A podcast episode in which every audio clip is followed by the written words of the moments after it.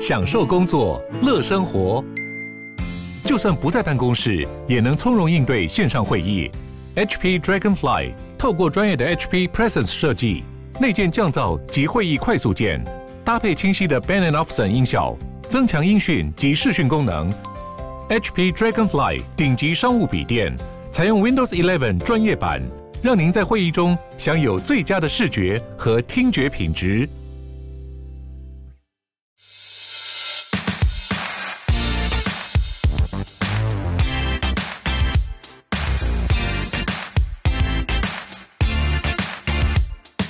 Hello，大家好，欢迎大家收听 Open House Open House，我是 Sean。我是 Tim，今天我们请了一个重量级的来宾，就是大家呃听众可能都知道，我们有开一个这个 Open House 买房卖房知识论坛的一个社团，好、那里面我们有可以询问各种房地产相关的问题，然后我们会跳出来做解答。那当然，除了我们之外，我们也有请一些业界的我们觉得比较厉害的对，人士，资深的，要么是老板啊，就自己开公司的的房地产公司的老板，或是一些资深的业内人士前辈对，也在里面。那其中一位老师就是我们今天请来的一个重量级的来宾，也是在房地产经验多年，然后呃经验丰富啦，只能这样非常说。丰富。对，那我们今天请到了这个豪斯先生来到我们现场。欢迎，哎、大家好，我是豪斯先生。好，那个豪斯先生，我们认识多年了，然后呃，豪斯先生也在市场上是打滚多年，经验非常丰富的老手了。嗯，对，尤其在中古市场这一块。那今天刚好请豪斯先生来现场，我们想要询问一个，我觉得大家有点怎么讲，雾里看花，或是说很多人会抨击，但也并没有真的很知道真相是什么的一个房地产的一个现象。嗯，好，就是所谓的投资客。好，到底这个房地产市场，尤其是我们讲双北市，我们比较熟，投资客到底是有多少这样子的人，以及是不是投资客的行为真的这么的泛滥，嗯或是说呃，因为我们常看在那种什么好房网，或是一些这种对相关都的在抨击投投资客这就样，是下面会有很多网友了，觉得说啊，这都投资客在炒啊，房地产都投资客炒坏，诸如此类，诸如此类。嗯那今天我们很想要请这个经验丰富的豪斯先生来跟我们分享，嗯哦，他所知道以及看过的这个投资客的生态。嗯，好，那我们直接开始，我们今天就是能问什么就问对哦。切入重点。对，我们就切入重点啊，也尽量都不会有什么保留的。嗯，哦、好。那我们今天第一个跟这个豪志先生请问你，就是因为现在呃，今应该说这一两年来，确实政府做了很多的政策，去看起来是去遏制投资客的行为。嗯那我想问你第一个问题，就是在于说，在政府做这些政策之前，投资客是不是真的这么猖狂，这么泛滥？在政府做这些事情之前，哦大概在十几年前，嗯，哦，十几年前那个时候没有所谓的房地合一，对嗯奢侈税也还没有上路，嗯，哦，也还没有实价登录，嗯，那个时候是怎么样的状况哈？哦那个时候其实很多比较大型的投资客，他是直接压一张票，嗯，在中间那边，嗯，做案子觉得很好，你就帮我买，直接帮我买嗯你直接帮我买，你直接帮我决定，直接转定嗯所以一般人怎么想得过投资客？哦，怎么想得过投资客？那在那个氛围之下，很多时候啊，哦，中介业者还会要求投资客，你这一间只能赚多少钱？嗯，你这间只能赚一百万，你赚完一百万，你就要卖，你不卖，我以后不报案子给你。哦嗯那他可以怎么做？他可以一鱼两吃三吃，怎么做？我叫你买来赚一百万，赚完一百万之后，我再盘下一手的投资客。对他们这个术语叫做头盘头，这一次可以哦，我转懂你一意次、思。转两次、哦转三次都赚假中设介一千万的房子，对他他跟你压说你一千一一定要卖，可是他手上已经有一千一愿意接手的投客，嗯没错然后他如果也跟那个投客，假设价差真的有那么大的话，对他可以再跟那个投客压个一百万或是八十万，对然后再转第三个，所以他等于哦等于一个案子重复洗三个三个，而且他等于一直全抛，一直全抛应。该说，以中介人员来说，他要有交易，他才有他得开心啊，赚当然开心啊。对啊你跟他他有能力买，你再给他卖，然后买方也是他的，啊，压着你卖，再压着他买，然后再同样的方式再洗洗个洗到没有水分为止。假设五百万，他分五次交易，他就赚五次手五次佣金了、嗯，但是如果一个投资客他一呃直接赚五百万，他就只有那么一诶次。嗯哎主要是还有买服务可以赚。对对对，主要还有买卖买服，还有买服法规规定加起来就是六趴嘛，对买加卖。嗯嗯嗯。那哦另外还有什么样的好处呢？以前这种投资客很多的时候，还很流行所谓的三角签。啊哎，三角签是什么？哦，就是你今天跟我买了一个房子，可能买一千万，对好，假设我是中介人员，你跟我买一千万。明天我就找到愿意一千一的买方，嗯，那你不要再等过户啊，还要跑个什么一个月一个半月，嗯，我直接把登记名义人变成第三个人，下一个人，嗯对对，那直接就现赚了，嗯，马上等于他直接套利现金给你。对，哦就直接现金给你，直接就套利啦。嗯，那以前还没有这个实价登录，没有实价登录的年代。成交多少钱都是在他讲，哎、隔壁那户成交仅九十万，所以我要卖九十五，好像不为过。嗯，哦搞不好隔壁只想要六十，谁知道？啊啊啊！以前没有实价，以前没有实，价登录啊。对实价登录是在民国一百零一年的时候才上路的。对，所以就等于说，在这之前，大家就是就像你讲的，就是大家就是听他讲，对他自也很难自己验证。很难自己验证。那这样子变成说，其实大家就随乱喊就好了，是啊，嗯嗯确、实很多时候都是这样的状态。乱乱喊价这样子。哦，OK，所以这是在我们讲实价登录上路之前的实一价些登录上路之前，那一百年的时候是奢侈税上路嘛？对一百零一年是实价登录上路。对好，在这个之前，在没有奢侈税之前，投资客大概都是这样子做。嗯，但是在我们讲说奢侈税上路之后的这段时间呢，奢其实侈短短税的而上已。诉，大家好像以为说一是房价，嗯如果有印象，奢侈税上路的前一段时间，哎，市场好像变得比较成交量变得比较少，嗯对但是它有没有抑制到房价？完全没有啊，还是往上一路涨啊。嗯，那为什么往上一路涨？其实当时很多投资客就是使用这个人头来买房子，对，因为当时的规范是什么？自己配偶、未成年子女名下只有这一处的房产，你有把户籍设计在里面，而且你自用，嗯哦，你申请自用，你是不用缴任何一毛钱的税金，嗯，对，嗯，所以还是很多人在买啊，那甚至于当时还很多人流行说要怎么样，觉得有住在这里面，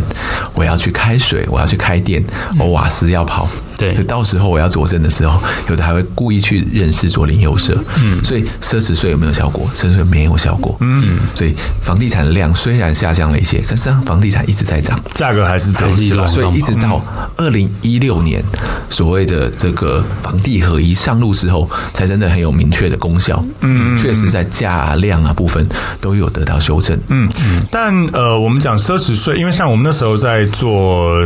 呃买卖的时候，我记得那时候我遇到的点是。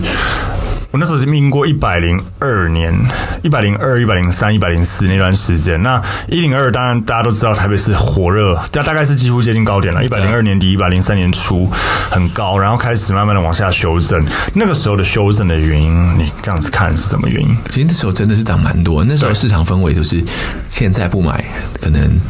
明天更贵。嗯，哦，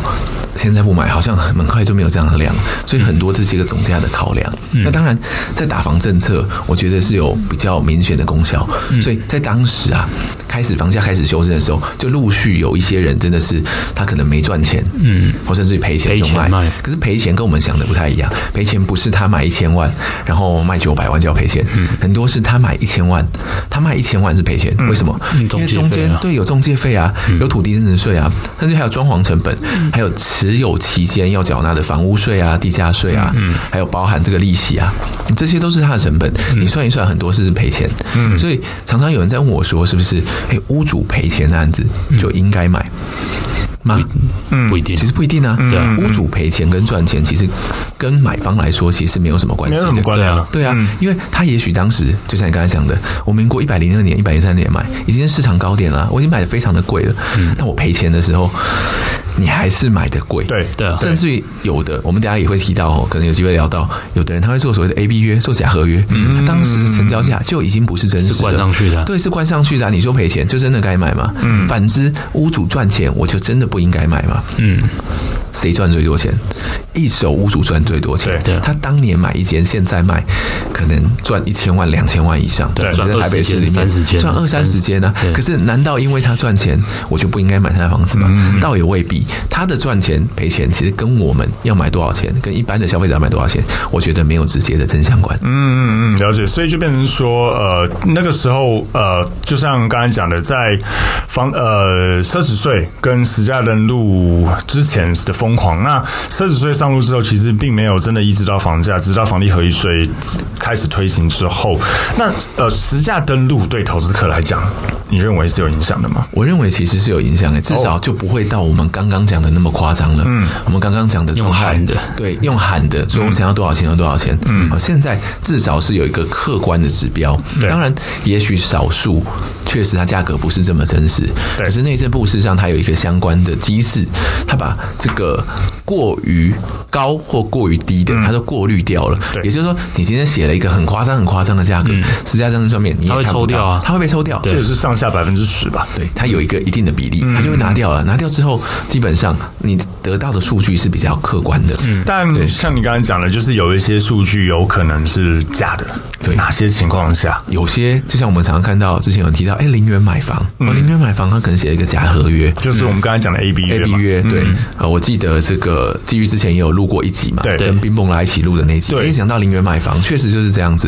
他们有曾经 A B 约，所以 A B 约就是成交价一千万，我可能写一千两百万，嗯对要用这样一个假的金额来去跟银行做贷款，嗯对好，那这样当然会让实价登录变得不公平，当然这也违反法令规定，是好，这个有刑法上面相关的责任，没错所以没错确实有这样的可能性发生。嗯，那在这个实价登录的现在有变得更完备了，现在已经刊载到门牌、都已经完整揭露了。嗯对啊其实有很大的好处。完整揭露以后，你就可以从这一栋去推估它的朝向。也许有一栋楼，它某一个朝向是面河景，嗯，另外一个朝向可能面高架桥。对啊哦，那价差当然就会非常的大。对，就所以算同一个门牌嗯对，，就算同一个门牌，以前是一个区段，你很难辨识。对现在它可以正确的、精准的，所以我常常很多朋友要买房啊，都跟我们讨论，请教我们，我们都会给他一个建议，请你要买的区域，你弄得比中介还熟。嗯对，你不要中介跟你说，哎，这个想要多少钱，然后所以这个很便宜，你可能买到的是假便宜。嗯对，朝向不同就差很多，甚至有的大楼它还刻意什么，哎，怎么格局不好，三角形的那个嗯可能留给小平数，那自然它价格就会比较差。对嗯嗯嗯，这就是我们常讲的，就是买房子第一步就是做好功课。对啊，大家都要做好，嗯你一定要做好功。课，不要去说哦，你你没做功课，然后说人家骗你，哎，你自己要能够判断人家是不是在骗你，嗯，对，否则人家讲什么你就相信。那说真的，尤其是金额那么大的事情，这是你自己的，对啊大家要替自己的决定负责。对对对，你要你要做到这样的事情。哎，可是我有个问题，就是奢侈税其实上路的时候，呃，因为奢侈税如果大家没什么印象，简单来说就是你买之后一年内交易是百分之十五的，就总价的百分之十五要给政府，然后百对然后两年一年以上两年以内是百分之十，不管你有没有赚钱，就是你的交易，这样子不会造成我们讲的所谓这个闭锁期嘛？也、会啊，所以有的人就说我放完两年之后对再卖就可以啊。嗯对有的人确实是做这样的一个考量。嗯嗯嗯。那这以以至于有什么影响？市场上的供给量变少了，嗯对，嗯它成那个需求量还是蛮多的，所以房价它哦下不来啊。我懂你意思嗯甚至于部分的区域、哦，我举我们台北市好了，台北市为例，台北市的两房啊就是这么稀缺啊，嗯你把供给量变得更少，买方都还是在，嗯，你自然价格遇跌不易。啊嗯，前面说，呃，诶可是这样子对一些我们认识的所谓的那种做短转的投资客来讲，它变得不是变得很呃麻烦嘛？因为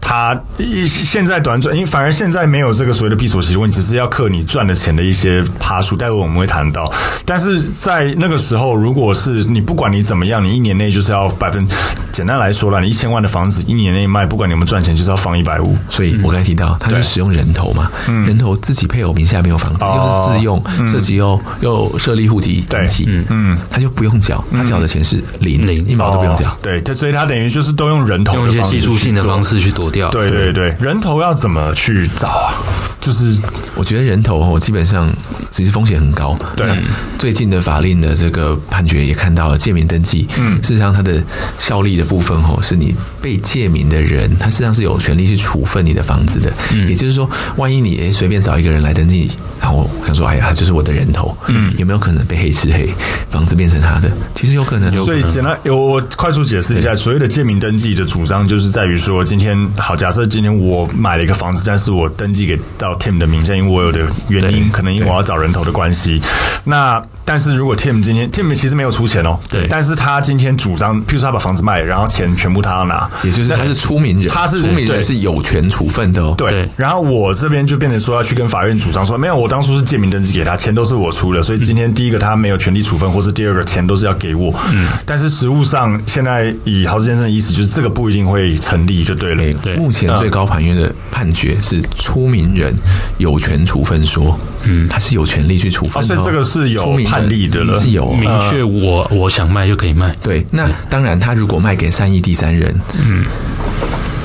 你房子就讨不就是回了。买的人并不知道你们两个之间有这个关系，对反正你就他知他觉得你是屋主，透过中介对买，他觉得有保障，除他非出名人跟这个未来的这个购买的人，他们勾是结有通谋虚伪是意思表示，也就是这是串好的，对嗯那当然不在此限。他如果是善意第三人，基本上法令还是在保量善意第三人的。对对所以就变成是说，呃，那这样子，现在大家找人头要怎么做？如果就所像以陶志先生呃，所讲的，以嗯像实物上面，像现在房地合一上路了嘛，像有的人也用这个所谓的司法人，也是用公司行号的部分来做对购买，对那有的人当然使用这个兄弟姐妹，嗯但是现在比较没有使用人头的需求，所以当你使用人头来购屋的时候。你其实没有办法免除这个税负了。在奢侈税的年代，大家非常喜欢用人头来买房，嗯，但因为他这样就可以免税。可是，在这个房地合一的年代，大家未必有这么有需求。那你说，还是有的人会找朋友来登记来买房，但是主要的考量不在税负，嗯，哎，不能说不在税负啊，主要的考量不是为了让这个税负变成零，嗯，而是为了让它比较好贷款，贷款对是贷然款问题，后再来就是对，假设你用一个人的名字去买房子，然后反复、反复、反复，哦一年交易非常多间，你有可能被补课征营业税。嗯以前有一个他的人是营业人行为嗯嘛对，以前有一个人，大家可能都听过黄文雄、黄永义，嗯，哦，或者是黄家劲，就是帅过头，哦以前或刘妈妈。三皇一流，对你可能都听过这些对人，但在这些人之前呢，还有一个人，嗯，他叫做廖文全，大家可以上网去 Google 廖文全这个人，嗯嗯，廖文全更厉害啊，嗯，他在几年之间的时间交易几间，你猜猜看，他用人头买多少间房子？你会这样问已经破千了，以前太少，太太少，嗯要不再猜再猜个两次，我觉得都猜不到，真假的，一万， 因为太多 了，太多了太多了，两太多了三千间两三三千多间，哎年这不是我帮他定义的哦，是国税局查出来的。因为廖文全这个人，所以国税局当时定定了一个叫廖文全条款，嗯每人每年度若交易六间以上，嗯我们要补课征你营业税。但廖文全条款在这几年其实拿掉了，嗯因为国税局它另外有的定义，因为你规定六嘛，有很多人就说让我买个嗯两那我就买间了三间你的，每个人头五间以冲到下，五就我们就就停用停这了，个对不对对？所以廖文全条款这件事情他拿掉了，对拿掉之后呢，他就改了一个方式，由国税局来做认定跟判定，啊，所以没有建树了，没有件没有件数数，没就有是件看数，看他国看税他局的他专不员爽要怎么对，去没有件数定比较对恐怖。这个很恐怖啊！我们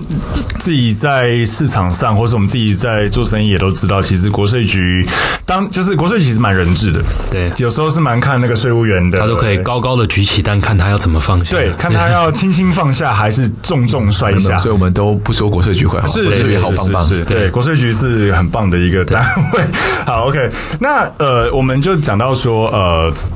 现在因为房地合一，像刚刚豪子先生有提到，现在房地合一税上路之后，确实好像抑制到房价的一些效果。